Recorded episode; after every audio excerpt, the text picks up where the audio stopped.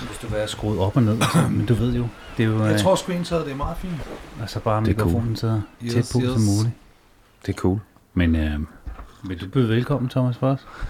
Skal jeg, jamen, det kan jeg godt. Goddag og velkommen i studiet her i Sydhavnen. Vores lille guttermandsstudie. Vi har i dag en, endnu en gæst hernede. Og det er dig, Nils. Goddag, goddag. Velkommen. Tusind tak skal jeg. Hvad, Nils... Øhm, nej, først så synes jeg, vi skal spørge Nils om det efterhånden klassiske spørgsmål. Nils, hvad kunne du godt tænke dig, at vi skal vide om dig? Vide om mig.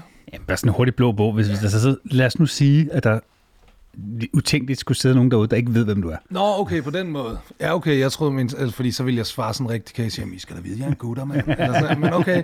Nej, hvad skal man vide om mig? Jamen, altså, jeg er jo... Øh, jeg hedder Niels Ros, og jeg er 42 år gammel, og øh, de fleste kender mig nok under navnet Nieren. Øh, jeg har lavet dansk rap i mange år, og øh, var et forholdsvis stort navn øh, inden for det øh, tilbage i, i nullerne. De gode gamle nuller. øhm, og så øhm, i ja, starten af, af, af 10'erne, der, øh, der, der valgte jeg at, at, at stoppe min, min karriere som nieren. Øhm, fordi jeg udviklede et, et meget voldsomt øh, alkohol- og stofmisbrug, der var ved at tage livet af mig. Øhm, og så har jeg sådan set de sidste mange år holdt foredrag og skrevet en bog og sådan noget. Og jeg har lavet en podcast mm. og lavet et show, hvor jeg, hvor jeg deler historier om, øh, om, om, om mit vanvittige liv og sådan noget. Og så her for et halvt års tid siden, der valgte jeg så at genopleve nieren og øh, at tage på en turné her øh, næste år. Så, øh, så nu, nu, nu kører toget igen. Hvor, hvorfor valgte du at, at genopleve? Jamen, det gjorde jeg egentlig taget, fordi altså, det var meget sådan... Jeg valgte at, at, at, at aflive nieren, eller hvad man skal sige, fordi at jeg bare jeg var kørt så død i hele den der livsstil. Øh, med nieren og sprut og narko, og jeg kunne slet ikke se nieren uden sprut og narko og sådan noget. Jeg skulle bare væk fra det hele. Så den aller nemmeste måde at bare komme langt væk fra det hele, det var at, øhm, at bare sige, det skal jeg ikke lave mere, det der. Og trække mig 100% fra det. Og øhm, det var jeg rigtig glad for. Øhm, og det, det, det har jeg også været rigtig glad for, og er rigtig glad for det. Det har været fint, men så, så får man ting på afstand. Nu er der jo gået en, hvad fanden er der gået en 7-8 år eller sådan noget. Og så får man tingene lidt på afstand, og begynder at, og, så bliver man 40 også, ikke? Og begynder at hvile meget i sig selv, og, f- og finde ud af, at øh, hvad man gerne vil i sit liv, og, og, og, og så, så begyndte jeg bare sådan at få, få det sådan meget afslappet med det lige pludselig, sådan, øh, og hvile også enormt meget i min ædrolighed. Øhm, det var også meget for at komme væk fra alt det der sprut- og narkolivsstil, og, og livet på landevejen og sådan noget der, ikke? Så, øhm, og så, så, og så blev jeg jo punket af fans, der blev ved med at skrive, om ikke godt jeg lavede nogle nieren koncerter igen. Og så lige pludselig en dag, så kunne jeg sådan mærke, at det havde jeg egentlig taget lyst til. Fordi jeg har haft det sådan meget, når folk de skrev det, så var jeg sådan, nej, nej, nej, det skal jeg ikke, det der, puha, fuck det. Men så lige pludselig, så kunne jeg godt sådan mærke, det har jeg måske lyst til. Og jeg synes måske også, det blev sådan en smule sådan, jeg ved ikke, om man skal sige arrogant, eller hvad sådan, altså du ved, så sad jeg der, så nej, det gør jeg ikke længere, den slags. Du ved, jeg havde sådan noget. Jeg havde også de der, jeg kender ikke, jeg havde også de der fucking bands, der ikke gider at spille hitsene. Jeg kender ikke dem. Vi, vi, har, vi har lavet nogle obskure singler, som ingen hørt, men dem vil vi spille. Ja, men det er det, du ved, det er ligesom, jeg var inde og se, det så ved at være nogle år siden, der var jeg inde og se Bon Jovi, og Bon Jovi har sådan en irriterende ting med, at de vil spille en masse sange for deres nye plader. Det er sådan, homies, der er ikke nogen, der gider at høre det der nye lort. Vi vil høre de gamle 90'er-plader, du ved. I har ikke lavet en fed plade efter 93, så spil det lort før 93, ikke? Altså, og det er sådan, så, så jeg fik sådan lidt sådan, come on, mand, der sidder en del mennesker derude i hvert fald, der, der rigtig gerne vil høre det her. Så, så lad os gøre det. Og så gjorde jeg det. Altså, jeg, jeg tænker, når jeg nu tænker nieren, så ryger jeg jo direkte tilbage til min ungdom. Vi er jo sådan, os tre er vi er nogenlunde på samme alder. Ja. Jeg er fra 77, det er Martin også. Mm. Og jeg kan så regne, at du er fra 79. Så når jeg tænker på nieren, så tænker jeg på fester, og jeg tænker på at fyre den af og give den max gas. Havnen. Ja, altså hele lortet. Dig, LOC, yoghurt og så videre, ikke? Og jeg bliver glad. jeg bliver glad. Men når jeg så også tænker på, altså tænker, går ind og tænker på dig, nieren, som person, så er der noget i mig, som, altså den, du, du var som nieren, eller hvad siger man, der, der bliver jeg sgu ked af det. Jeg er også sådan lidt skræmt. Og sådan lidt, shit mand, hvor vildt, øh, at du altså, gør de ting, tænkte jeg dengang. Og nu her gjorde de ting. At det synes jeg skulle er... Så det, det, det er dobbeltsidet på en eller anden måde. Så derfor synes jeg, det, det, det er ret interessant det der, at, at få et, et svar fra dig nu, der hedder, jamen jeg, jeg genoplever ham fordi, og jeg kan faktisk også godt gøre det på trods. Ja. At der må ligge så mange tanker bag der, Niels Ting. Ja, det har det også. Det har det også. Det er, det er ikke sådan en beslutning, jeg bare tog fra den ene dag til den anden. Det er jo noget, der er kommet lige så stille. Jeg har gået ulmet lidt over.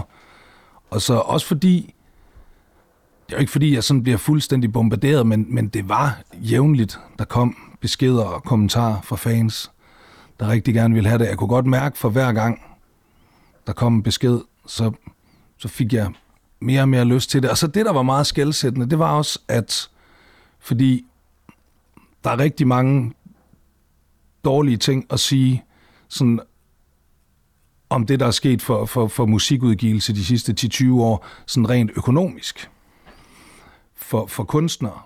Men der er så også nogle fede ting ved det. Og en af de fede ting, det er jo, at nu dengang vi var unge, hvis vi opdagede et eller andet band, som havde været populært engang, for det første, det, det, det var ikke sådan noget, man bare opdagede. Fordi det, det, det var ikke så let tilgængeligt. Og skulle man så endelig opdage det, så var det noget med at ind i stereostudiet og bestille mm. en eller anden CD, som måske ikke rigtig var nogen steder længere, og så skulle man ned i læsehesten og se, om man kunne finde den brugt dernede, og hvor mange havde de. Og nu til dags, hvis, hvis et ung menneske hører en, en kunstner, så er det bare at gå ind på Spotify, gå ind på YouTube, finde de gamle musikvideoer, gå ind og læse gamle interviews. De kan på en time eller to, kan de fuldstændig få helt styr på den her kunstners bagkatalog og historie og sådan noget. Og det gør jo, at, øhm, at jeg begyndte at få, øh, få unge fans også, altså nye unge fans, som nogle af dem ikke engang var født, dengang jeg havde min storhedstid, og nogle af dem var, var helt små børn. Og de har aldrig været til en Nion-koncert, fordi de var små børn, dengang jeg stoppede. Og, og det kunne jeg godt mærke. Nu har jeg, jeg har selv en datter, du ved ikke, og hun elsker også at komme ud og se Onkel Rej og Motormille og sådan noget der, du ved ikke. Så jeg er sådan lidt, okay mand, det fandt mig også søn, du ved, der er en, der skrev, du er min yndlingsrapper. Og det er sådan, jeg vil virkelig også gerne se min yndlingsrapper, du mm. ved ikke? Altså, så det er sådan, så, så, så tænkte jeg, så lad os, lad os gøre det for fansene. Men tror du, altså det er jo bare mig, der sidder og fabulerer over det, men, men tænker, tænker du, at, eller er du bange for at skuffe dem i forhold til, at dengang, der kan man sige, jeg vil ikke sige, det uløseligt hængt sammen, men, men, men du havde jo, altså det image, du havde, jeg, jeg tænker stadig på en af de der sætninger, som er, øh, altså med 120 timer ud af den forkerte bane på E45, ikke? Altså, det, det, det, det, det, det, det, er ligesom den der figur, som du, du var jo, altså, altså, øh, og du havde jo et image, som, som var, altså, du var fucking for Aalborg, altså, og der var, altså, det, der var no stopping, altså, det var 120 timer ud af den forkerte bane, ikke? Altså, øh, hvad, hvad, tænker du, at det, det hænger, hænger sammen? Tror du, de, altså, er, kan, kan man stadig være nieren uden alt andet? Ja, altså, jeg tror, jeg tror sådan lidt, at, at øh, jeg tror meget, mine fans er, er med på præmissen, hvis man kan sige det på den måde. Ikke? Altså de ved godt, at det er ikke 25-årige Nieren, der kommer op på scenen. De, har, de ved også godt, at nu bliver der drukket kildevand mellem numrene, du ved ikke, og, og, ikke, og ikke vodka, og, øh, og, og, og hvad fanden vi ellers får en øl, vi lige var sponsoreret af på den tur. Men, men det, det, det, det, så det tror jeg, de er meget bevidste om. Øhm, bange for at skuffe dem. Jo, jeg tror godt, jeg, jeg ved, mit show kommer til at være meget mere tight, end dengang jeg var stiv og på narko, ikke? Altså, det, det kunne jeg næsten kun forestille mig, men jeg tror, hvis det skulle være bange for at, at skuffe dem, så skulle det være i forhold til min fysik. Fordi jeg, jeg, jeg, jeg fløj rigtig meget rundt på scenen, øh, da, da jeg var 25, 26, 27 år gammel. Ikke? Jeg hoppede og dansede rundt stiv og på kokain, ikke? Altså, så der var gang i den. Man kan da godt lave havnen fra en stol, kan man? det, det, altså det, jeg, tror ikke, jeg tror ikke, jeg kommer til at bevæge mig lige så meget på scenen, som jeg gjorde i mine unge dage. Øh, så det kan jeg godt være sådan lidt, jeg kan godt være sådan lidt, du ved, sådan, også da vi skulle ud og spille nogle af de store scener, sådan, du ved ikke, sådan, fuck. Kan vi rykke tingene lidt, lidt nærmere hinanden, ja, så der ikke er meget plads? scenen op med et eller andet, så jeg ikke skal løbe sådan rundt. Altså, der er fandme meget plads, jeg skal rundt på her. Øhm, så, så, altså, men, men, så det, det, det kan jeg godt være lidt øh, bekymret for. Øhm, men ellers så, så tror jeg, folk er med på, på, på præmissen. Ikke? Altså, også... Øhm, jeg er faktisk lidt, det, skal ikke, det er virkelig, virkelig dårlig re- reklame for mig selv. Ej, fordi nu er jeg ikke så gammel, men, men jeg, jeg synes tit også, når man går ind og ser nogle af de der, hvis nu du tager til en Motley Crue-koncert, ikke? altså jeg elsker Motley Crue, men jeg ved også godt, når jeg tager til en Motley Crue-koncert, det er 64-årige mænd, jeg skal ind og se, du ved ikke, jeg ved godt, det er jo ikke, det er ikke, det er ikke Motley Crue i 87, vel? Altså, det er, det er så, så, så det, det, det, det, det, tror jeg, det tror jeg også, folk de sådan ligesom accepterer, at man er ikke helt ung længere. Nu, de, dine tekster, de, de, de afspejler jo den, den livsstil, du havde dengang, kan man sige. Ikke? Altså, nu ved jeg det selv, nu er vi jo begge to uddannede skuespillere, vi ved jo også det der med, at man, når man står og siger, siger en tekst, men måske hvis man spiller en rolle, som man har svært ved at relatere sig til, end så mange andre, øh, hvad hedder det, så, så, så kan det nogle gange virkelig sådan lidt falsk, når man står og siger de, her, de der ting, som man faktisk ikke rigtig måske kan stå inden for selv og så videre. Øh, men hvordan tænker du om det? Fordi der er jo nogle af de, dine tekster, som jo altså virkelig var dig dengang, ja. som du skal op og stå og synge, altså mine regler, mine konsekvenser. Det kan få en ny betydning, kan man Det kan det.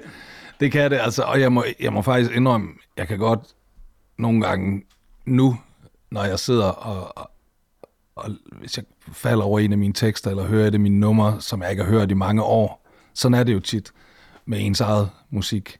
Jeg tror, der er nogen, der forestiller sig, at man lytter enormt meget til. Det gør man ikke rigtigt. Når først pladen den er ude, så hører man det nærmest kun, når man er ude og spille det live. Ikke? Så når man nogle gange, sådan, hvis jeg hører et eller andet, sådan, så kan jeg være jeg kan godt være chokeret over mig selv nogle gange, fordi jeg har en lille pige nu, du ved ikke, altså jeg har en, en datter på syv, du ved ikke, altså nogle gange, så kan jeg bare, så siger jeg nogle ting på nogle af de der sange, hvor jeg er sådan, nej, nej, nej, nej, Niels. Prøv at tænke, hvis din fucking datter, hun skal høre det der dag, altså fordi, også fordi, jeg, jeg gik jo meget for at, at provokere dengang, ikke? Altså, det var en stor del af det. Nogle gange, så kunne jeg... Jeg kunne godt nogle gange faktisk, hvis jeg var, hvis jeg var gået i stå i, øh, i, i, en, i en tekst, eller ikke gået i stå, hvis jeg ikke rigtig kunne komme i gang med en tekst, så kunne jeg godt finde på at sige, okay, de to første linjer, det skal bare være sådan det mest outrageous shit, du kan finde på at sige. Altså sådan et eller andet med, lige hurtigt i første linje, fortæl, hvad for noget narko du er på, fortæl, hvor du er hen, og fortæl, hvad for noget vanvittigt lort, du laver. Ikke? Altså, og så, så kunne man ligesom få det skudt i gang ved bare at sige noget outrageous shit. Altså, fordi man vidste, det, det, det løfter øjenbryn, det der, du ved ikke? Altså, det der, det kommer til, folk de kommer til at tænke, okay, lad os også høre næste linje, fordi det, han lige sagde der, det var fucking sindssygt. Øhm, så, altså, så, så, og i forhold til så skal stå og rap det igen, det, det, altså, jeg tror ikke, det bliver noget problem, fordi det var jo den, jeg var dengang, ikke? Altså, øhm, og man kan sige, Nieren har jo altid været sådan 80% ægte, og så lige 20% oveni, ikke? Altså, det har jo altid været en, en karikeret øh, øh, version af mig selv. Som eksempel, jeg har jo aldrig nogensinde jordet ud af E45 i den forkerte bane. Altså, det, det, det er fucking spøgelsesbilist-agtigt, ikke? Det har jeg aldrig gjort. Det er jo en metafor øh, for, for en livsstil, ikke?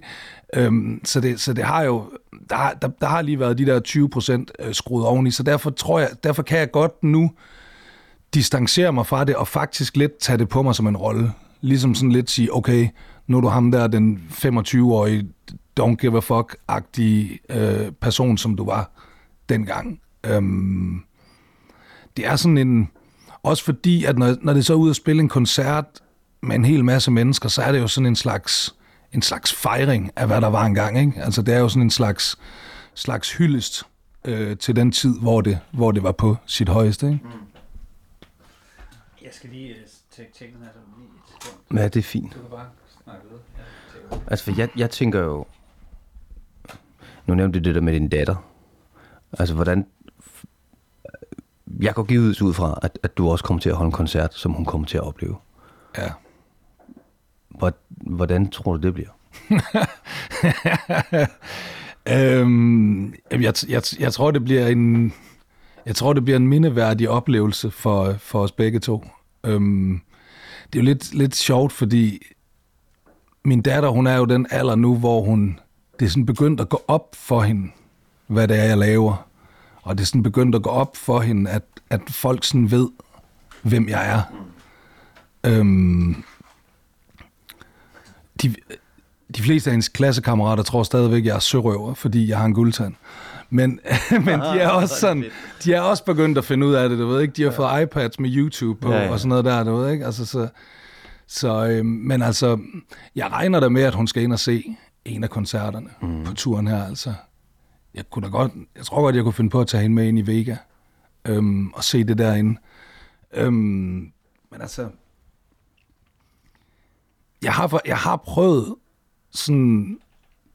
Vi prøvede en gang, sådan, fordi vi, vi synes, hun var nået op i sådan en alder, hvor hun var sådan begyndt lidt at lure det der med, fordi hun var begyndt at finde ud af, hvad øl og vin det var. Sådan, når folk, de det var det, fordi der var, lige pludselig var der ting på bordet, hun ikke skulle have, og sådan noget, som hun ikke kunne lide, og sådan noget, så hun begyndte at finde ud af, hvad øl og, og, og vin det var. Og så, så begyndte hun jo sådan lidt at undre sig over, jeg aldrig drak øl og vin. Øhm, og så tænkte jeg sådan, okay, nu vil jeg, nu prøver jeg at forklare hende det her med, selvom hun ikke er så gammel, så prøver jeg at forklare hende, at, at, at far har, havde en sygdom engang, der gør, eller har en sygdom, der gør, at han ikke kan drikke, drikke øl og vin og sådan noget, og hun var pisselig glad. altså, hun var, hun var så, jeg kunne bare mærke på hende, hun var sådan, ja, ja, far, kan, kan du ikke hjælpe mig med den her app, jeg skal down, det skal opdateres, det altså, hun var sådan, hun var, det, det, det, det, det, det kunne jeg godt mærke, det var, det var alt for tidligt ja. sådan, at prøve at begynde at sætte hende ind i det, fordi det var hun bare, det var hun skulle ligeglad med. Ja. Det, det sagde hende ikke rigtig noget. Øhm, så, så jeg tror, jeg tror faktisk, den måde, jeg nok vil gøre det på, det er, jeg tror, jeg vil tage hende ind og se koncerten først. Og så tror jeg, jeg vil snakke med hende om det bagefter. Sige, du kunne nok godt høre, far, han sagde nogle lidt vilde ting i de her sange. Øhm, men, øh, og så forklare hende, hvad fanden det går ud på, og forklare hende, øh, hvad, hvad, hvad det var, jeg lavede dengang. Altså, og, og, og så begynde at også vise hende nogle af pladerne og sådan noget der. Fordi hun skal jo, hun skal jo sættes ind i det på, på, på, en eller anden, på et eller andet tidspunkt. Ikke? Altså, det er jo det er jo ikke, det er jo ikke noget, hun kan løbe fra. Altså, det er jo, jeg tror, jeg, jeg tror, det er for, for, for, for alle, der, der har lavet altså kunst, som, som er grænseoverskridende på en eller anden måde, eller bare har optrådt, optrådt i det offentlige rum på en eller anden grænseoverskridende måde. Jeg, jeg tror, det er, det er, det er noget, vi alle sammen, når man så får, altså når man har gjort det, og man så får et barn, så er det noget, man, man tænker over, at shit, det her, det skal min, min datter forholde sig til en dag. Du ved ikke, altså det her, det er hendes, det er hendes bagland, du ved ikke, og lige pludselig så kan alt det lort, jeg har rent og lavet, kan få et, et, et negativt lys på, på hende? Altså, jeg får nogle tanker, eller får lyst til at spørge dig om, hvad for nogle, hvad for nogle følelser går der igennem dig, når du skal, på baggrund af det, du lige siger nu her, når du skal tale med, din, med din datter om det her? Er det, altså, er det, er der, jeg vil helst ikke lade for meget, men, men, men jeg, jeg får tanker på nogle forskellige ting. Så jeg vil hellere spørge dig, hvad for nogle følelser går der igennem? Hvad, hvordan tror du, du får det? Øhm, jamen, jeg tror, det er... Der er selvfølgelig hele det her aspekt i det med, og, og, og skal, at man skal prøve at, at forklare sin datter, at hun ikke skal gøre alle de ting, man gjorde. Fordi det er jo hele tiden den der... Hvor, altså, det er jo ligesom den der med, med min bedstefar, der sad med en rød prins i hånden og fortalte mig, at jeg ikke skulle begynde at ryge. Ikke? Altså, det, det er jo... Øh, der er hele den der konflikt i det, ikke? Altså... Øh, hvorfor var det okay, du levede på den måde, når, når, når du prøver at, at fraråde mig det. Øhm, og, øhm, og så er der også det der i det med, at, at man vil jo gerne have, ens børn er stolte af en. Så man vil jo gerne have, at, at, at ens børn ser på en, og ikke ser noget, de, de så skammer sig over. Og det kan man jo godt kan man godt frygte, at det kunne komme til at ske. Altså min, min datter, hun er sådan en meget, meget ordentlig pige. Du ved, hun er sådan en, der sådan en, der i rette sætter mig og hendes mor, når, når vi banner. Altså hun er sådan meget god til det der, fordi hun er jo, hun får lov til at se Ternet Ninja for eksempel. Vi har lige været inde og se Ternet Ninja 2, fordi hun har sådan en enorm god forståelse for det der med, at det er okay, onkel Stuart han taler sådan der, men det er ikke okay, jeg taler sådan nede i skolen. Og sådan det der, det, det, det har hun en, en meget god forståelse for. Det er også gået, gået meget op i at forklare hende, at hvis du skal have lov til at se de her film, så skal du også forstå, at, at det er okay, det foregår derinde, men du skal ikke ligesom tage det, tage det med ud og bruge til det. Så hun er virkelig, hun er en mega, mega, mega god pige. Altså, hun er faktisk sådan en fuldstændig modsætning af Nian, fordi hun er sådan en, en virkelig, virkelig sød pige, der godt kan lide at opføre sig ordentligt. Altså, kender I det? Hun vil, mm. hun vil gerne gøre de rigtige ting, du ved ikke? Hun, ved, hun vil gerne være en god pige. Øhm, og, øh, og derfor kan det også godt være lidt bekymret, at hun en, en dag jo virkelig finder ud af, at hendes far ikke har været en god dreng.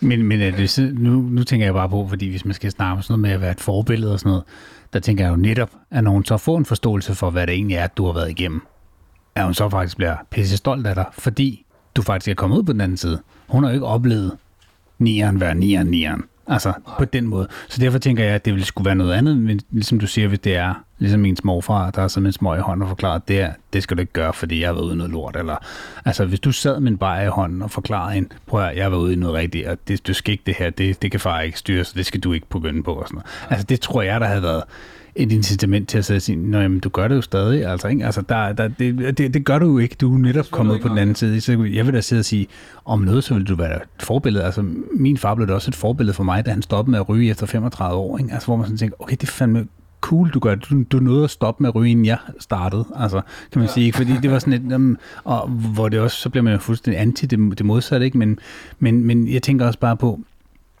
i forbindelse med det, jeg ved ikke, om vi springer lidt i det, men der er bare noget, jeg er så sindssygt nysgerrig på. Det var, hvis man går helt tilbage, fordi vi kan også sidde og sige, på Podimo, som vi også ligger på, der kan man jo ind og høre alle røverhistorierne, ikke? Ja. Og det, dem kunne vi sikkert også sidde i flere timer og høre på, men, men jeg tænker også, jeg kunne godt tænke mig at vide for eksempel, dengang, da du var en op til, du ligesom lagde ham i graven, hvad var det, der lige pludselig sagde til dig, okay, nu er det slut. Nu, var der noget, der er specielt tricky? Nu ved jeg selvfølgelig, du blev, du blev syg og så videre, ikke? Men, men var der noget mentalt, altså psykisk, som sagde til dig, nu bliver det nødt til at stoppe det her? Jamen altså, jeg vil sige, i, i ugerne op til hospitalsindlæggelsen, der kunne jeg godt se, det var ude af kontrol. Altså, der var det sådan noget virkelig, virkelig helt sindssygt hardcore druk. Altså sådan noget bare køre så meget indenbords som overhovedet muligt. Og, altså, det, var, det var virkelig, virkelig ekstremt, og jeg begyndte at, øhm, jeg begyndte at hoste blod op. Og da jeg begyndte at hoste blod op, der, der vidste jeg jo godt, okay, det, det, nu begynder du direkte at gøre skade på dig selv. Ikke? Altså, jeg jo godt se, det var så langt ud det her. Men jeg kunne simpelthen ikke stoppe. Øhm, og da jeg så kom på hospital. Det er også fordi, jamen det er igen den der, det, det har jeg sagt mange gange, men det er fordi det der med, jeg havde så stor en frygt for at skulle leve et liv uden alkohol og stoffer. Øhm, både fordi jeg var afhængig af det, men selvfølgelig også fordi, jeg kan ikke lave nieren uden alkohol og stoffer. Altså jeg kan ikke, jeg kan ikke være nieren, hvis ikke jeg kan drikke mig fuld, så kan jeg ikke være nieren. Øhm, og så jeg vidste godt, at hvis jeg gik ud og sagde til nogen, at jeg har et problem, så fanger bordet. Så, fordi jeg havde, jeg, har set, jeg havde jo godt set, jeg kendte godt ædru alkoholiker. Og det var alle sammen nogen, der gik gået ud og sagt, jeg har et problem, så fanger bordet. Du ved ikke, de fik aldrig lov til at drikke i gåsøjen. Fik aldrig det, fordi de ikke selv havde lyst, ikke? Men i min verden, der fik de jo aldrig lov til at drikke igen. Øhm, så så jeg bad ikke om hjælp, og jeg prøvede, altså jeg, det var umuligt for mig at stoppe, og da jeg så kom ind og ligge på hospitalet, så ryger jeg jo på intensivafdelingen, og så bliver jeg hardcore medicineret, altså jeg får rigtig meget morfin mod smerter, og så får jeg risolid mod abstinenser. Så jeg får faktisk en afrusning. Normalt, hvis du er så afhængig af alkohol, som jeg var, så hvis du går i behandling, så kommer du først ind et sted og bliver afruset. For eksempel i en uges tid, hvor du netop får, får du som regel noget sovemedicin og noget risolid og noget, ikke? og så er du der en uge, før du kommer hen på behandlingsstedet. Så den der afrusning der, den fik jeg jo på en måde der, på, på intensivafdelingen. Der var jeg i 10 dage, og så kom jeg op på en almindelig afdeling og begyndte at, at komme lidt til mig selv, fordi jeg, min, min afhængighed var væk efter 10 dage, ikke 100 procent, altså, men den, den der hardcore fysiske afhængighed, den var, den, den, den var væk. Og jeg, min morfindosis var sat ned, så jeg begyndte at tænke lidt klart. Og der, så var det sådan lidt, der fangede bordet, uden jeg selv bad om det. Altså, det, der kunne jeg ikke, jeg kunne ikke skjule det for folk længere. Jeg kunne ikke skjule det for, for, for venner og familie og den slags, fordi nu lå jeg der og var dødssyg af druk. Det er jo, altså... Øhm, og så, så, jeg, det, så det startede faktisk, det startede faktisk som sådan en, okay, nu prøver vi det her. Øhm, var der ikke nogen, der havde fat i dig før det? Og det var der. Der var nogen, der, øh, der prøvede. Øhm, min ekskæreste, som den dag i dag er, er min kone, men hun var min, min ekskæreste på det tidspunkt. Hun prøvede virkelig. Øhm, og øh, jeg havde også et par venner. Men det er fordi, alle alkoholikere er gode til at holde deres misbrug skjult. Jeg var fucking mesteren. altså, jeg var så god til det, og det var jo også, fordi jeg var nieren. Så det var, så, det var jo så stor en del af mig og mit arbejde og hele mit image at være meget påvirket hele tiden. Så det var, som min mor hun altid sagde, eller siger nu, hun siger, det, det var så svært for hende at vurdere, om der var et problem, eller om jeg bare passede mit arbejde. altså, fordi jeg havde jo også et, et arbejde, der gik ud på at, at feste og fyre den af, ikke? Så, så, så, så jeg var virkelig, virkelig god til det der, men der var et, et, et, et par kammerater, der var meget tæt på mig, øhm, som også prøvede at hive fat i mig, men, men dem fik jeg overbevist om, at, at tingene var under kontrol, og så stoppede jeg med at ringe. øhm, så, øh, altså, så, så, så, så det var der ikke rigtigt. Øhm, så, så det startede så som sådan en, okay, nu ligger jeg her, og lægen siger, at jeg, jeg, jeg dør, hvis jeg begynder at drikke igen. Øhm, jeg må hellere prøve det her.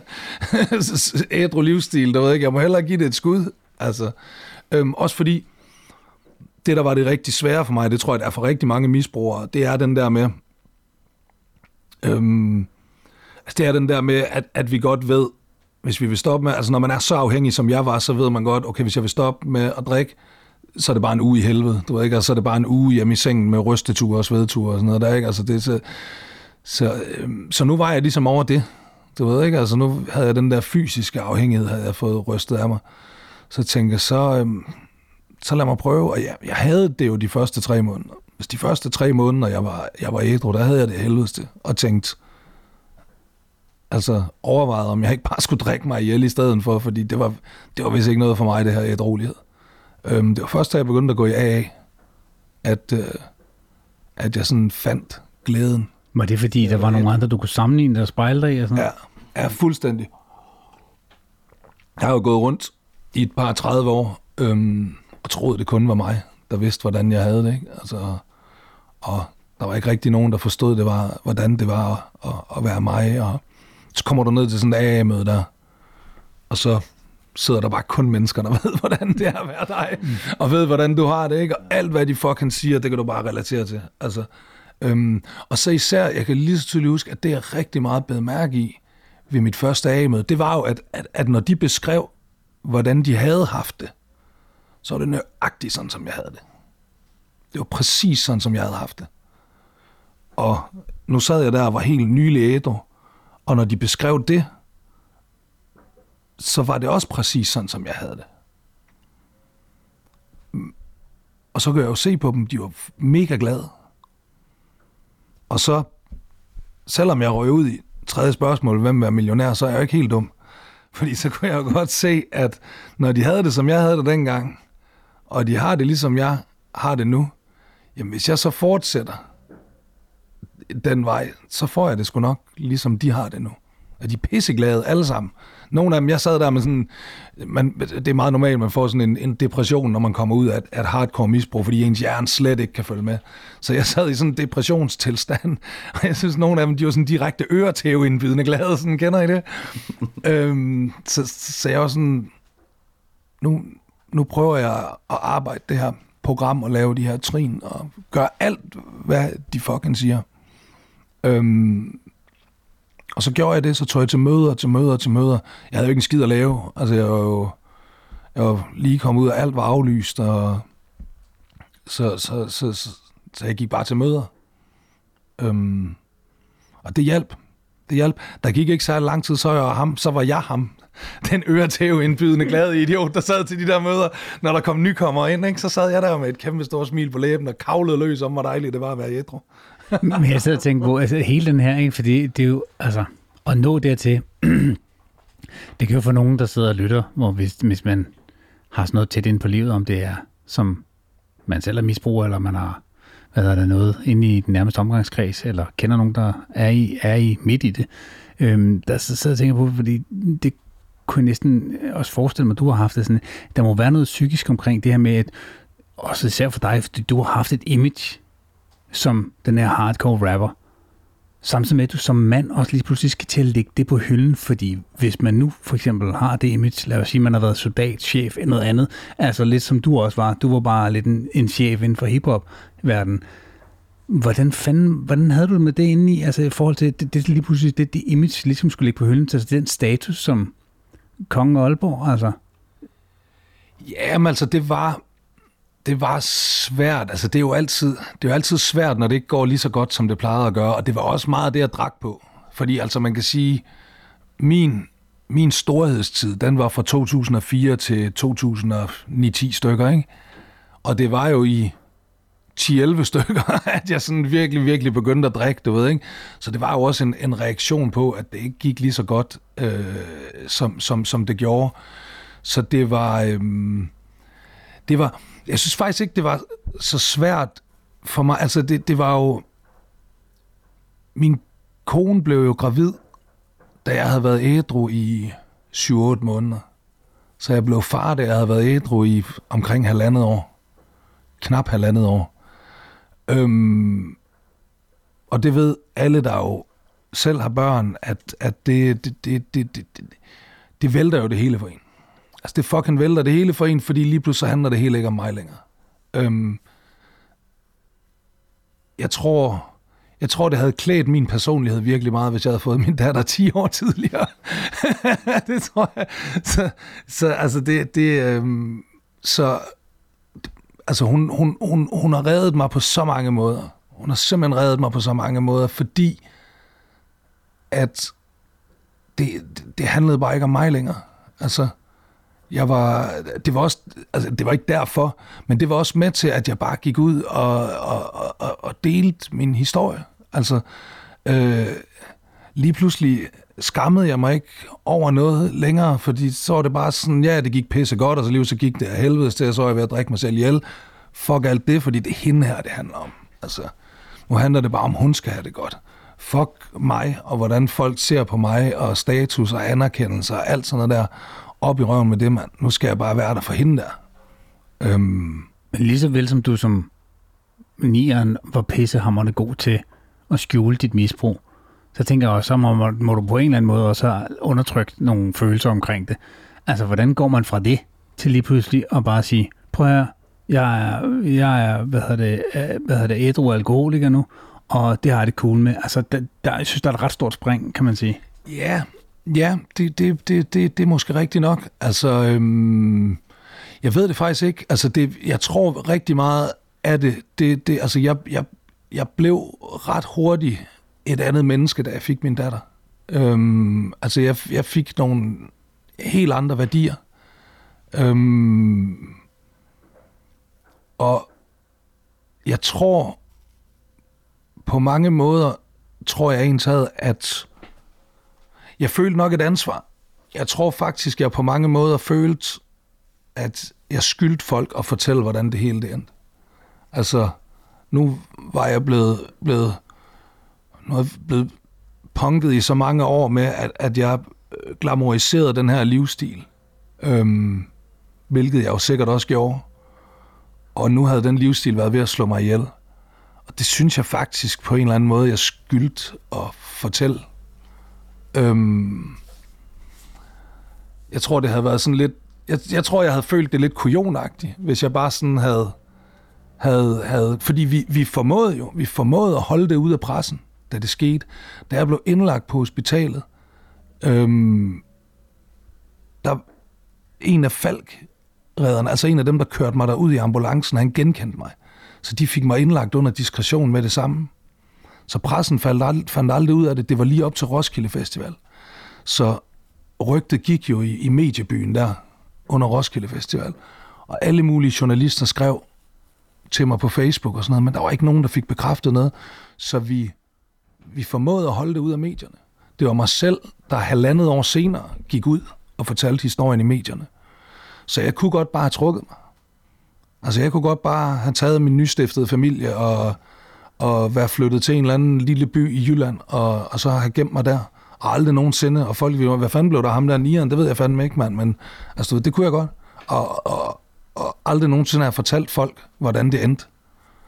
Men det følte jeg på mange måder, at, at, at, jeg, at jeg skyldte også. Det tror jeg, det er ens for rigtig mange misbrugere, når, når, når de bliver ædru eller, eller clean, altså at man vil bare rigtig gerne hjælpe folk, der sidder i samme situation. Altså det, det vil man så gerne. Ens hjerte bløder for, for, for andre alkoholikere og misbrugere. Altså man, man kan slet ikke se på dem på samme måde, altså hvor man før i tiden godt kunne se, som alle mennesker nu ser på, på, på, på misbrugere, man ser i gadebilledet. Altså når man, når, man, når man selv har været det igennem, så, så bløder ens hjerte bare så meget for dem, så vil man bare så gerne hjælpe. Øhm, og det synes jeg, det var min måde at hjælpe på. Det var at gå ud og, og fortælle min historie. Så, så, så selvom det, det var et stort spring og et stort skift, så det, det kom meget hurtigt og meget naturligt.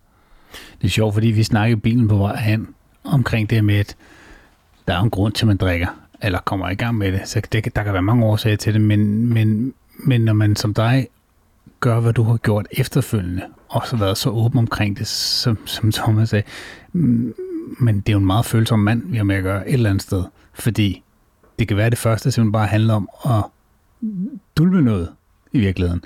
Men er du så også er klar til at snakke om det på den anden måde? Altså det, det, det, det tænker jeg også er, at det bare er det, der kommer op til overfladen nu, fordi nu, nu er der ikke et eller andet kæmpe hvad hedder det, toget promillefilter foran, kan man sige. Ja. Ikke? Det, det er bare en anden, en anden, der kommer frem. Nu, nu dulmer du det ikke længere. Jamen, jeg er, jeg er et meget, meget følsomt menneske. Øhm, og, og det har jeg altid været. Øhm, og det er også faktisk i forhold til, at en ting er, er sprut og narko og sådan noget, men det er også det, der sådan er meget rart ved de, de, de, sidste par år her, det er, at jeg sådan, jeg kan 100% bare være mig og bare snakke, og sådan fordi jeg ikke skal sælge de der fucking rap-plader længere. Mm. altså, du ved, fordi jeg skal ikke længere der, fordi altså, der var altid der var altid en masse konflikter med det. Jeg kan huske den, altså den, det er sjovt, når man, sådan er, når man sådan er ny og ung i branchen der, du ved ikke, så man, man har jo ikke så meget pressetæk og sådan noget der. Jeg kan huske en gang, så skulle jeg, så skulle jeg lave øh, Godmorgen eller God Aften Danmark. Jeg kan ikke huske, hvad det var. Jeg tror, det var God Aften Danmark. Og så, øh, når man skal i Godmorgen eller God Aften Danmark, så laver man jo sådan et præinterview. Og det havde jeg ikke sådan helt fanget. Altså, det, det vidste jeg ikke. Jeg troede bare, man kom derind og fucking snakkede, du ved ikke? Altså, så, så de ringer for at lave det der præinterview. Og, og, og, og, og jeg, jeg var sådan lidt jeg forstod det ikke rigtigt. Der ringede bare sådan, jamen jeg hedder det, jeg ringer fra, fra God Aften Danmark, og så giver hun mig nogle praktiske oplysninger og sådan noget. Så begynder hun bare sådan at sludre med mig. Altså hun begynder sådan at interviewe mig. Men jeg fatter ikke rigtigt det der præ-interview-pis der. Altså jeg, jeg tror bare, vi hyggesluder i, i 40 minutter eller et eller andet. Sådan, du ved, jeg tænkte, det er nok bare sådan, man gør, du ved ikke. Så jeg fortæller hende alt muligt. Jeg fortæller, fordi jeg for eksempel, jeg er lidt en, altså jeg er en meget, øhm, jeg er vild med planter og blomster og sådan noget. Altså jeg har mange planter og blomster i mit hjem, og jeg går og planter og sår og alt Jeg elsker det. Øhm, så det fortæller jeg hende om, og fortæller om, ja, men jeg har sgu mange planter, og jeg kan lige her for tiden, der er meget på at køre på orkideer og sådan noget der, men de er lidt, altså, jeg snakker planterne, og så kan jeg også, jeg er enormt stor øh, dyreven, øh, og på det tidspunkt, der var mig og min kæreste gået sådan lidt amok, så vi havde to katte og to kaniner og et par hamster og sådan noget der. Vi boede i Malmø på det tidspunkt. Vi havde en masse dyr. Og, og det sad jeg også og fortalte om der, sådan noget, ja, ja, for helvede, man fucking. Og så fik jeg også fortalt, at jeg var bange for slanger og sådan noget, der, ved, fordi hun siger, kan du lide alle dyr? Ja, for helvede, man, jeg kan lide alle dyr, der er pels, bare ikke slanger og krybdyr og sådan noget der. Jeg snakkede bare, altså, jeg troede, vi sad chit-chattet, men det var et fucking præinterview, ikke? Så da jeg kommer ind i God Aften Danmark og skal, skal promovere mit nye badass fucking album Antiheld, der, ikke? Så handler snakken bare om blomster og kaniner og frygt for slanger og pis og lort. Det, det, hele, det hele det fucking slutter, interviewet slutter med, at de, de kommer ind med en orkidé, og så kommer de ind med en lille kanin, sådan en lille kaninunge, som jeg får i favnen, og det flyver bare ud af mig. Jeg sidder der badass nieren og, og så flyver det bare ud af mig. Nå, lille Ninus! Eller så, hvad fuck jeg får sagt til dem der kanin, du ved ikke, og sidder og nusser den, og så kommer de ind med en slange også, og så bliver jeg sådan helt, åh, fuck, slange og sådan noget. Og så min, min product manager for pladeselskabet, han siger, at han sad derhjemme og råbte af fjernsynet. og han sad derhjemme og råbte, det eneste, der kan redde det her, det er, hvis du tager kaninen og smider den ned til slangen. Altså, det, det er det eneste, der kan fucking redde det her, ikke? Altså, så det, det, var, det, var, det var altid en, en, en, en, en konflikt, fordi jeg, også fordi jeg var sådan, jamen det er mig. Altså, jeg er fucking typen, der går ud og bæller en flaske vodka og sniffer en masse kokain og går mok og, og, og vælter rundt og måske endda kommer op og slås. Og så næste morgen, så står jeg op og, og går ud og fodrer min kanin og, og, og vander mine orkideer. Så, så hvorfor kan jeg ikke bare være fucking det? Du mm. ved ikke? Altså, så det, det, det var der altid en, en, en, en, en stor konflikt med. Øhm, og jeg kunne også godt se, at, at de havde jo ret. Altså, det var, det var det, det skadede det der Neon brand, at jeg i interviews var alt for åben omkring, at jeg faktisk i privaten var, var en meget stille og rolig fyr, der boede med min kæreste i Malmø. Ikke? Øhm, jeg var også det andet. Øhm, og, det var det, og det var det, der sådan... Det var det, der pissede mig af ved det. Jeg fik sådan en opfattelse af, okay, folk de tror, jeg er fake. Folk de tror, alt det her det er for show. Folk de tror slet ikke, at, at jeg er ham der tossen. Men jeg var ham tossen. Jeg var også bare ham den anden. Altså. Og, øhm, og nu, nu er tossen jo pakket væk. Og nu kan jeg bare være, fordi nu er jeg mest bare sådan en dude, der, der går rundt derhjemme og passer min have, og, mm. og du ved, og tager ud og holder et foredrag, og følger min datter i skole og sådan noget der, ikke? Og, det, og nu, nu, nu, nu skal jeg ikke sådan leve op til det der image længere, fordi katten ligesom er ude af sækken, og, og det, det, det er jeg det, det er jeg mega, mega glad for. Altså, nu kan jeg bare sidde her med jer mm. og snakke og fortælle, og bare, mm. altså, fordi det kender jeg jo helt sikkert også selv. Det er jo, det er jo altså også det er jo en skøn ting ved at komme op i, øh, i, i, i den her alder. Altså, man bliver, man bliver så pisse ligeglad med, hvad folk de synes om en. Det, det er så fedt, ikke? Ja. Det stod man og sagde, når man var 25, jeg er skide ligeglad med, hvad folk de synes om mig. Men når man så bliver 40, så finder man ud okay, nu er jeg faktisk fucking ligeglad med, mm. hvad folk de tænker. Og man kan jo godt se på ens forældre, der, det, der bliver det bare endnu værre, ikke? Altså. Ens, jamen, ens far er jo iskold. Mm. Altså, ens far er jo iskold. Han opfører sig jo bare fuldstændig, som han har lyst til. Altså, helt ligeglad bare gøre, hvad, de passer, hvad der passer dem. Jeg sidder og tænker på, når du ser det der med, at din, din, din hvad hedder det, brand manager, han har siddet og råbt af fjernsyn, tror du et eller andet sted, at, nu kommer jeg også bare til at tænke på alle de rapper, der er i dag, som har nogle image med, at de er gangster og, og render med pistoler og, og sælger narko og hvad de ellers gør. Altså, er, er der også noget fra, ikke pladeselskabernes side, men i hvert fald penge, pengemændene bagved, som, som prøver at fastholde, fastholde de dig lidt i det der?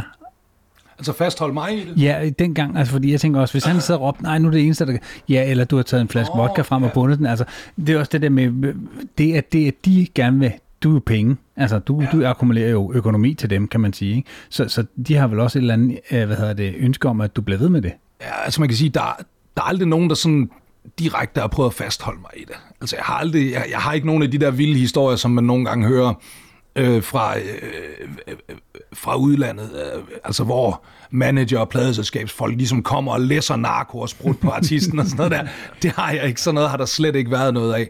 Men altså man kan sige, jeg er i hvert fald heller ikke blevet trukket i den anden retning. Hmm. Og, man, og der er også forsøgt at ligesom holde, lægge låg på det, ikke? Altså ligesom kun fokusere på, på, på den vilde del af mig. Øhm, så, så der er ikke, jeg har ikke nogen sådan at pege fingre af, og jeg har ikke sådan noget at, at, at, at, at sige, at der var nogen, der, der... Den eneste, der er kun en, der er skyld i, at, at, at jeg endte, hvor jeg gjorde, og det er mig selv, og min alkoholisme. Øhm, men, men der er i hvert fald heller ikke nogen, der, der prøver at gøre noget. Jeg siger, og det, det, jeg kan stadigvæk huske og det fortæller jeg også i mit foredrag, at der var engang en fra et pladeselskab, der sagde til mig, altså en person, jeg arbejdede sammen med, der sagde til mig, fordi jeg havde sådan en ting med, når jeg lavede, man laver tit interviews på, øh, på, på hvad nu det hedder, øh, altså når, når du udgiver en plade, det ved jeg ikke, om man gør nu til dags. Det gjorde man i hvert fald i de glade nuller. Så når man sådan udgav en plade, så satte man ligesom en dag eller to, hvor man kom op på pladeselskabet, og så kom pressen ind. Og så kom Ekstrabladet fra 9 til 10, og så kom BT fra 10 til 11, og så kom... Og der havde jeg sådan en ting med altid, fordi det startede jo altid klokken 9 om morgenen eller sådan noget. Og der havde jeg sådan en ting med bare altid at gå ud i køleskabet på, på pladeselskabet der og, og hente en øl. Og sætte mig ind der klokken 9 om morgenen og drikke en øl til det første interview der. For ligesom sådan, så er nieren kraftet med kommet, ikke? Sådan tirsdag formiddag der. Øhm, jeg kan huske, der var en engang, der sagde til mig, øh, hold køft, Niels, det var fedt, du er så fuld hele tiden.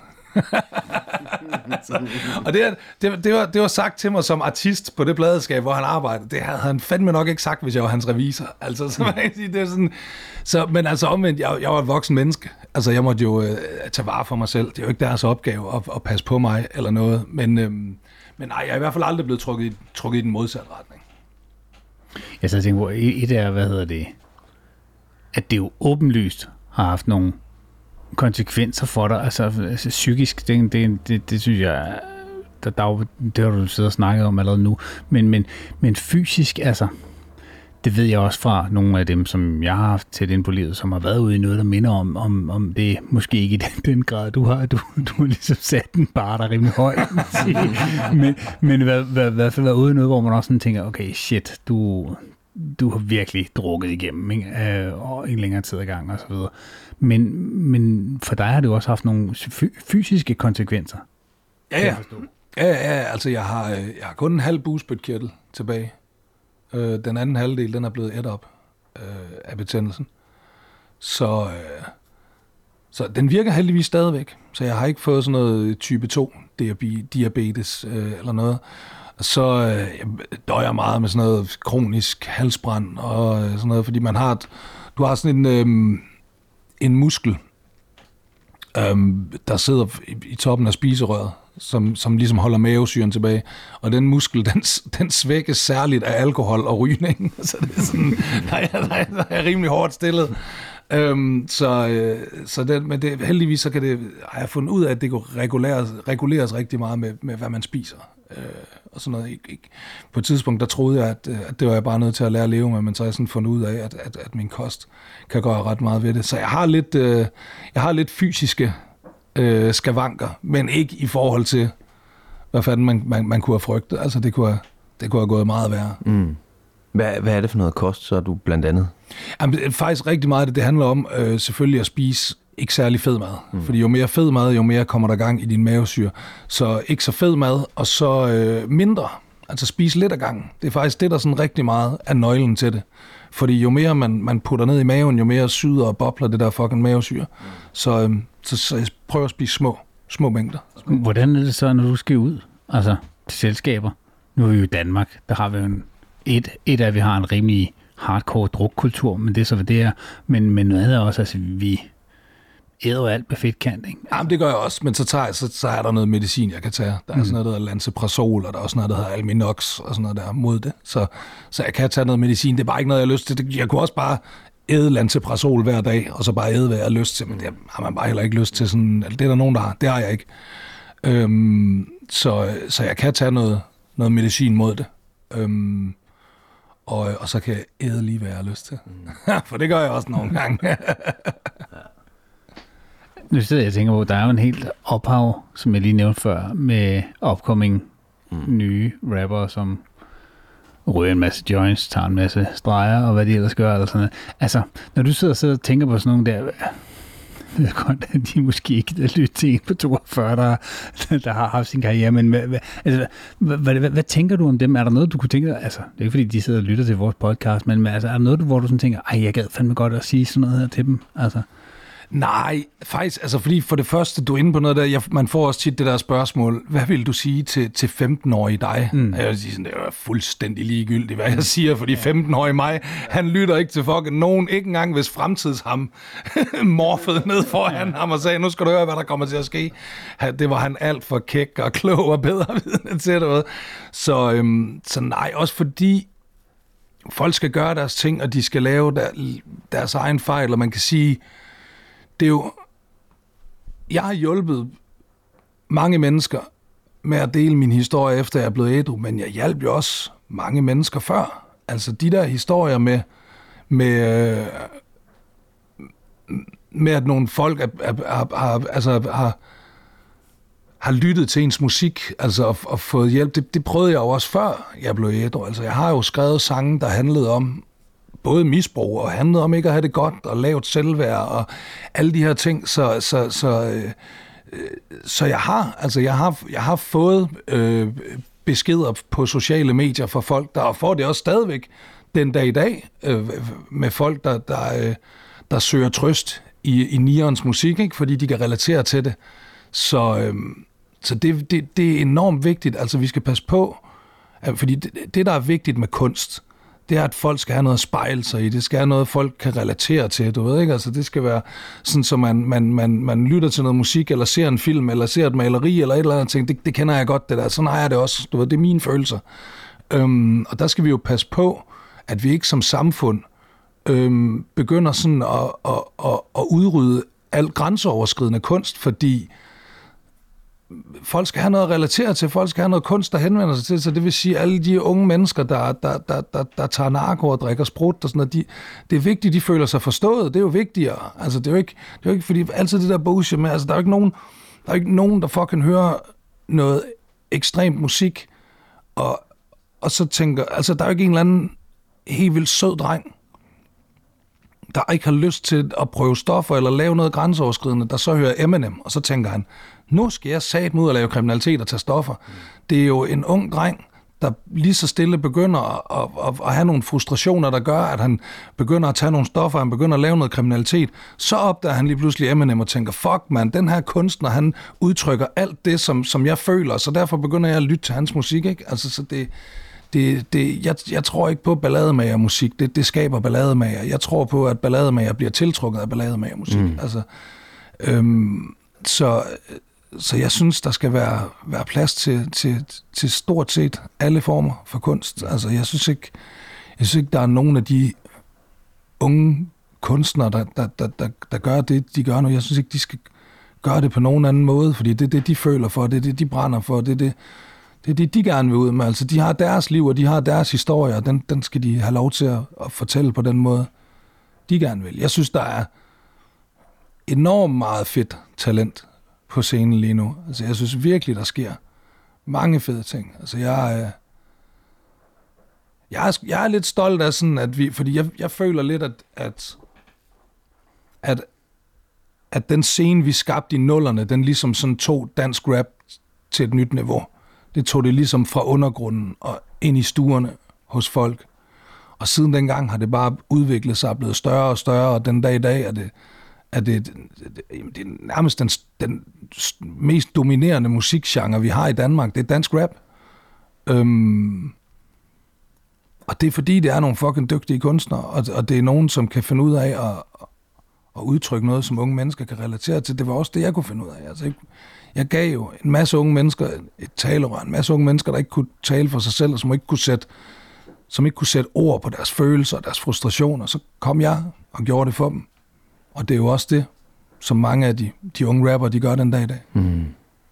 Tror du egentlig, tror du egentlig, at øhm, tror du egentlig, du vil kunne have lavet, eller tror du, man kan lave den musik uden stoffer og alkohol? Tror du, du vil kunne have lavet mm, nej, nej, jeg tror ikke, jeg kunne... Altså, jeg tror ikke, jeg, jeg kan sagtens lave musik uden alkohol og stoffer. Det kan jeg sagtens. Det har jeg også gjort mm. efterfølgende.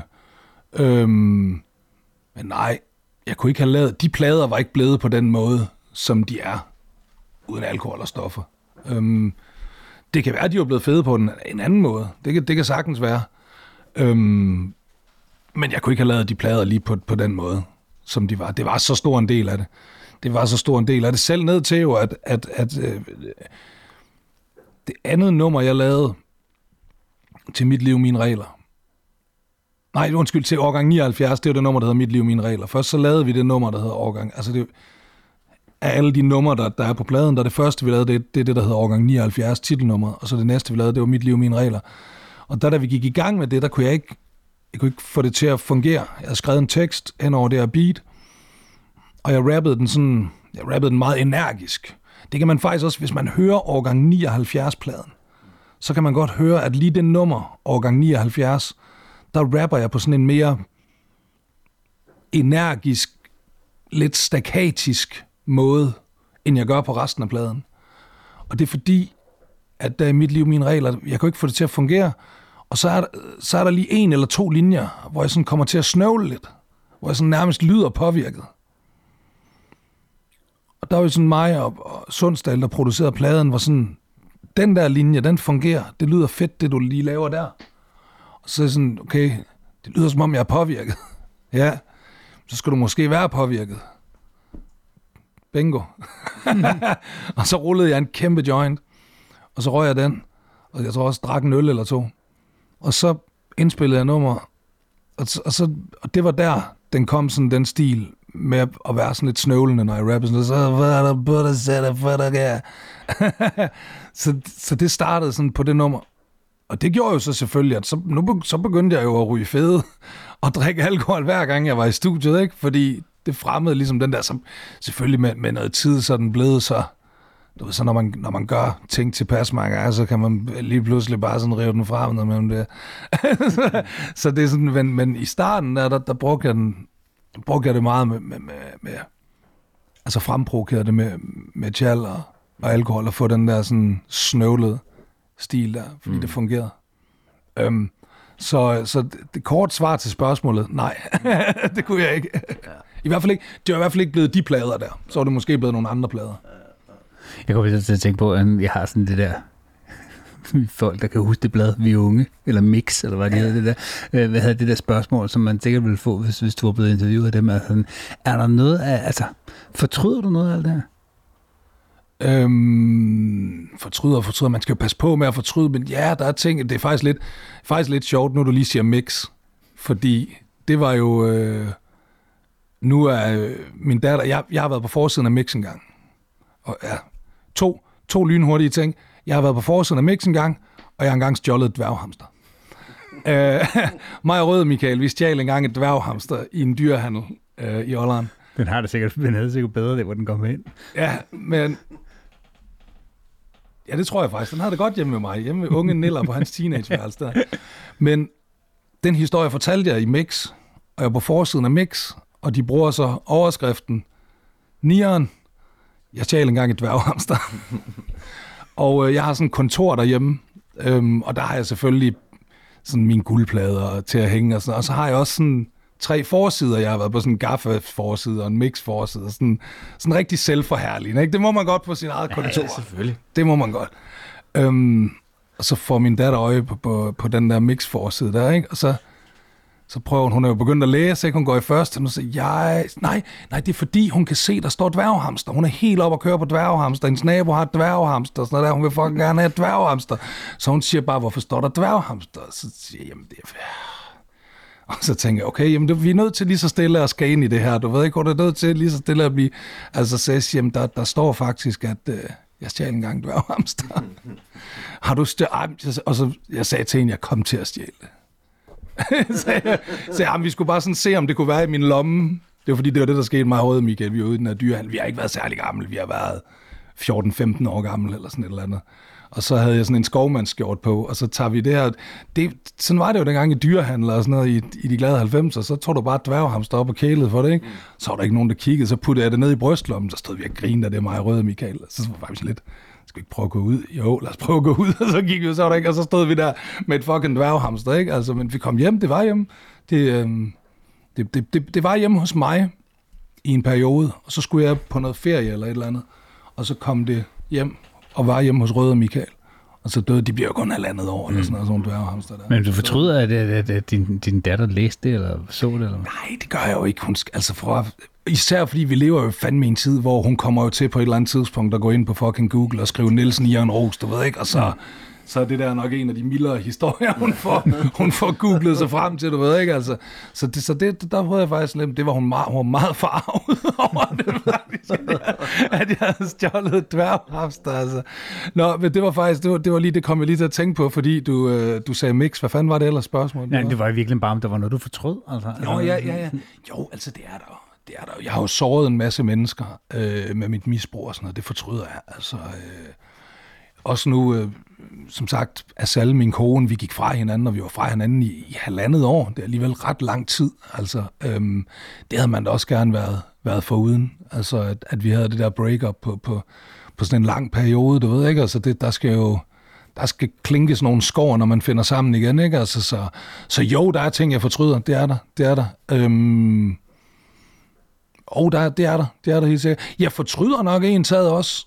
Jeg fortryder nok en taget også, øh, at, at jeg ikke bare fucking lyttede til pladeselskabet dengang.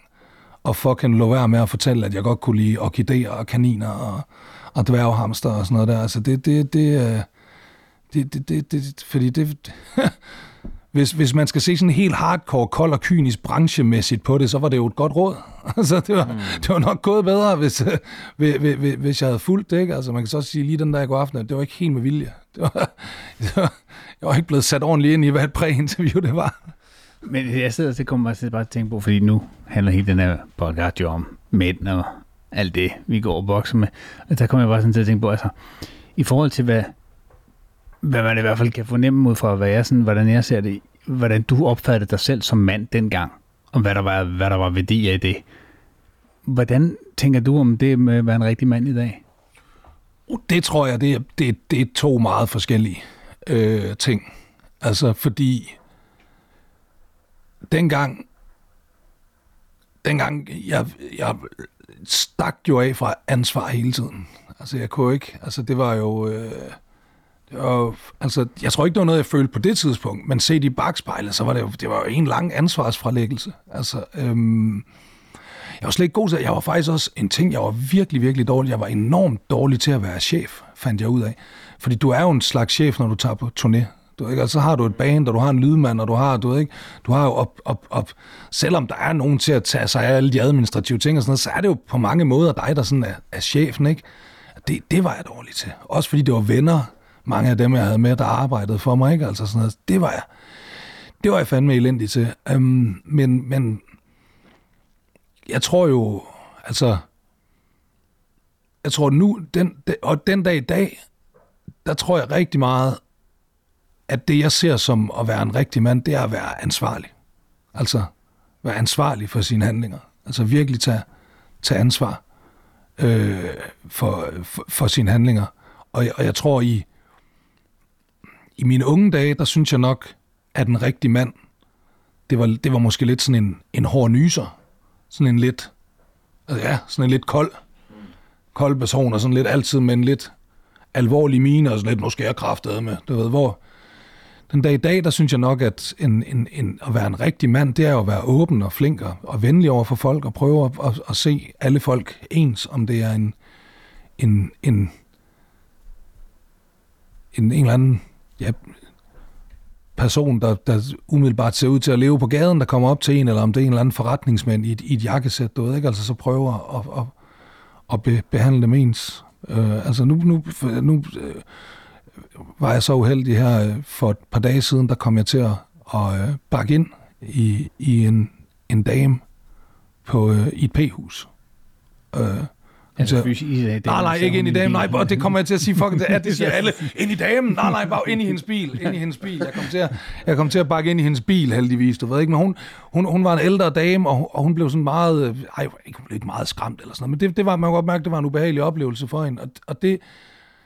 Altså, der skyndte jeg mig hen og startede med at undskylde og spørge, om hun var okay, øh, og, og, og, og, og få hende ud, og ligesom stille og roligt, og, og så så havde hun overhovedet heller ikke styr på sådan noget forsikringsnået og sådan noget, så jeg kunne, sagtens bare have givet hende et falsk navn, jeg ved ikke, jeg bare smuttet afsted for den der. Men, men, men, men jeg sagde, tag nu et billede af min nummerplade og skriv nu mit, mit, mit navn ned og sådan noget der, og bum bum, og fik styr på det hele og sådan noget der. Øhm, og det synes jeg jo er en rigtig mand nu. Ikke? Det er jo en rigtig mand, der gør det. Altså, det er en rigtig mand, der stiger ud og, og, og, og, og, og tager ansvar for, for, for handlingen og, og er sød over for damen og taler hende til ro og sørger for, at, at, at, at, at alt bliver, bliver ordnet, som, som, som det skal. Øhm, nu tror jeg ikke, lige præcis den situation, tror jeg ikke, jeg havde håndteret anderledes, for da jeg var 25. Jeg, der, jeg har altid øh, været sådan meget ærlig, hvad den slags angår. Men, øhm, men I forstår, hvad jeg mener, ikke? Ja, altså, det, det, det, var sådan, det, det, det, det, det, var, det var, det var vigtigt for mig, altså at, at, at jeg håndterede det, at jeg var en ordentlig person i hele den her situation, ikke? Altså, det var, det var, det var, det var sådan, det var, det var en, en ja, det, det var, hvad er det, jeg prøver at sige? Nej, men det, det, det, det kendetegner lidt den der, vi, altså, det er jo det, er jo, det er at være en guttermand, og man gør sådan noget. Altså, også, altså, synes jeg lige så meget, at det er at være en rigtig mand og gøre sådan noget. Ja, men også, altså også, og det var sådan lidt, jeg var faktisk, en, en rigtig mand ville nok også være helt vildt bekymret for sin bil. Jeg var faktisk lidt ligeglad med, hvad der var sket med min bil. Det vigtige, det var bare, at, at, at hun ikke var fuldstændig skræmt fra videre sans, og at hun, jeg ville bare gerne have, at hun kørte derfra og gik hjem og fortalte til folk, der var en, der bakkede ind i mig i dag, men det var heldigvis en rigtig, rigtig flink mand. Mm. altså, det, mm, det, vil jeg, det vil jeg gerne have, sådan, du ved ikke? Altså, det, det, men det synes jeg er meget symptomatisk med, at hvis man er sådan der, så er det fordi, man tænker på, mere på andre, end man tænker på sig selv. Og det synes jeg skulle være et ret godt Enig. udgangspunkt. Enig. Jeg kan se, at vi skal være til at afslutte, så jeg tænker, om vi skal lige have det sidste... Det sidste klassiske spørgsmål. Ja. Ja, Jamen, ja det er fordi, jeg sidder og brænder ind med så nogle ting. Med så, så må vi redigere det ud ja. bagefter. Fordi jeg tænker, når du nu møder nogle af de gamle homies, de gamle venner ja. fra den gang, er der så noget i dig, hvor du, altså, føler du, du skulle leve op til, eller skal du være den mand, du var, eller, øh, øh, eller netop som du siger nu her, er der noget i det ansvar, er der noget, altså kommer der nogle af de, en ansvarsfølelse over for dig? Nu skal du fortælle dem et eller andet, eller gøre et eller andet, vise dem noget. Nej, det synes jeg ikke rigtigt. Det synes jeg ikke rigtigt, også fordi, at jeg, jeg har jo den erfaring fra, fra, fra, fra mine unge dage selv, at man skal ikke sådan... Hvis man synes, man har noget erfaring, man gerne vil give videre eller noget, så, så skal man ikke prøve at presse det ned i halsen på folk. Man skal hellere bare give det til dem, der selv opsøger det. Du ved ikke? Altså, øhm, det er... Der er faktisk også... Der, der, jeg får jo rigtig mange henvendelser på sociale medier fra folk, der gerne vil have hjælp med misbrug. Og jeg prøver sådan at svare så godt, som jeg kan. Det er ikke alt, jeg får svaret. Jeg har sådan en, jeg har sådan en autosvar på, der ligesom kommer og siger, hey, det er ikke sikkert, jeg får svaret på det her. Øhm, men jeg prøver at svare så godt, som, som jeg kan. Og når folk selv skriver til mig, altså med, jeg har de her problemer og sådan noget, så, så skriver jeg som regel og prøver at hjælpe, fordi de har selv opsøgt mig. Det er en person, der der gerne vil have noget hjælp, der gerne vil have noget erfaring. Men jeg får også nogle gange nogle beskeder fra pårørende, der skriver, min den og den er så og så langt ude. Kan du ikke prøve at skrive til ham, eller kan du ikke prøve at ringe til ham og tage en snak? Og det er sådan, det kan jeg ikke gøre. Fordi jeg ved, hvor din mand, kone, bror, hvad fanden det nu er, ikke? Jeg ved, hvor han er henne og, og, og han er ikke interesseret i at høre, hvad jeg har at sige til ham lige nu. Du er interesseret i, at han skal høre, hvad jeg har at sige til ham. Men så længe han ikke er interesseret i at høre det, så kan jeg lige så godt fortælle det til den dør derovre, fordi det kommer ikke til at hjælpe. Så hvis du kan få, du kan sige til, til vedkommende, at min indbakke den er åben, hvis vedkommende har lyst til at skrive. Men jeg gider ikke at prøve at presse mine erfaringer ned i halsen på folk, hvis de ikke, fordi det, det, det, det nytter ikke. Hvis du ikke, du kan ikke hjælpe folk med et misbrug, hvis de ikke selv er parat til at, at, at få hjælp. Øhm, så jeg prøver ikke sådan... Øhm, jeg prøver i det hele taget, at jeg generelt bare sådan stoppet med at prøve på at være noget, jeg ikke er. Altså det, er sådan, det, det, det, det gider jeg ikke rigtig mere. Det tror jeg lidt, man, det tror jeg, vi alle sammen prøver på mange måder i vores unge unge dage, du ved ikke, altså det, det, det kan være forskellige ting, man jo gerne vil være, men jeg tror, jeg tror, i sine unge dage, der tror jeg, der har man jo nogle forbilleder, nogle idoler og sådan noget der, og, og, og, og, og det er faktisk, altså vores, vores, vores psyke er jo lidt skræmmende sat sådan sammen, at, at, at hvis vi som mennesker, hvis man møder et menneske, man ikke bryder sig om, som man sådan, du møder en eller anden person, og dit umiddelbare indtryk er, jeg kan ikke lide ham her, eller hende her, så er det faktisk som regel fordi, at den person indeholder nogle af de ting, vi ikke kan lide ved os selv. Så det er faktisk meget sjovt, at som regel de mennesker, man ikke kan lide her i verden, det er faktisk fordi, de minder meget om en selv. Det er tragikomisk, altså fordi, og folk du godt kan lide, det er som regel fordi, du beundrer et eller andet personlighedstræk, som du ikke selv har, og som du måske er lidt misundelig på, eller betaget af. Og så tror jeg, i ens unge dage, der tror jeg godt, man kan gå og, og, og gerne vil, vil prøve at efterleve nogle ting, som man måske ser i nogle andre mennesker, men så når man så bliver, bliver, bliver voksen, så må man også bare acceptere, det er ikke sådan, jeg er. Altså, det ligger ikke til mig, det der. Det er, jeg, jeg kan ikke være sådan der. Nu skal man ikke, fordi der er heller ikke noget skrej, værre end folk, der, har, der ikke vil, vil ændre der. en masse negative ting. Det skal heller ikke være sådan, jeg hader det der, sådan, jeg er bare som jeg er, og så må folk bare tage det eller lade være. Det er ikke det, jeg mener. Man kan selvfølgelig hele tiden godt arbejde på at blive et federe menneske og et bedre menneske, men nogle gange, så må man bare acceptere, sådan at, at, at det der, det, det, det, det, det, det, det er bare ikke mig. Altså det er ikke en, og det kan være nogle, Jamen det kan være, det kan være helt... For nu for eksempel, nu, nu sidder vi her, og nu, nu, nu sejler der for eksempel sådan nogle øh, sportskajakker forbi der, ikke? Og det var sådan noget, jeg umiddelbart godt kunne sige, hold kæft, jeg gad godt være sådan en sportskajakagtig type.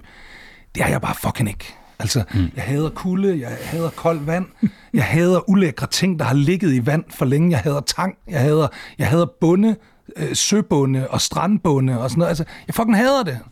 Altså, øh, og, og, og, og det må man acceptere omkring sig selv. Det, jeg er ikke sådan der, mand. Altså, jeg kommer aldrig til at fucking nyde at sidde i sådan en havkajak der. Det kommer aldrig til at være en fed oplevelse for mig. Never, ever, aldrig.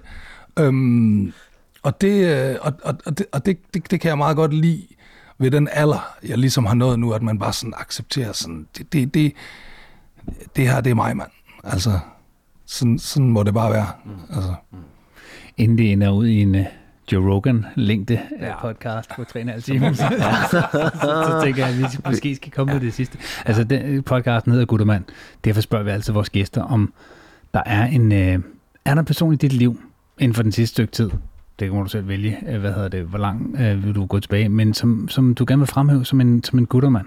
Det kan også være flere. Ja, det kan også være flere. Og ja. det er jo begge køn, alle køn. Øhm, ja, Geo Øhm, har jeg haft Geo med i podcasten? Nej, men det skal vi have. Det skal I. Han er simpelthen... Han er en, også en del af Podimo-familien. En, en, en, en, en guttermand. Ja. Jamen, han er... Øhm, det er sjovt, fordi lige når man siger guttermand, så, så, så tænker man bare Geo. Geo, han er øh, simpelthen sådan en, en, en god ven. Han er sådan en virkelig øh, sådan en, der, der altid er der for en. Og Geo, han er sådan en, faktisk lige her for nylig, der sagde jeg til ham sådan, ah, du lavede lige en Geo på mig. Og det er, fordi Geo, han er sådan, du ved, hvis du, hvis du, hvis du snakker med, med, med, hvis du hjemme, hvis du hænger ud med Geo, ikke?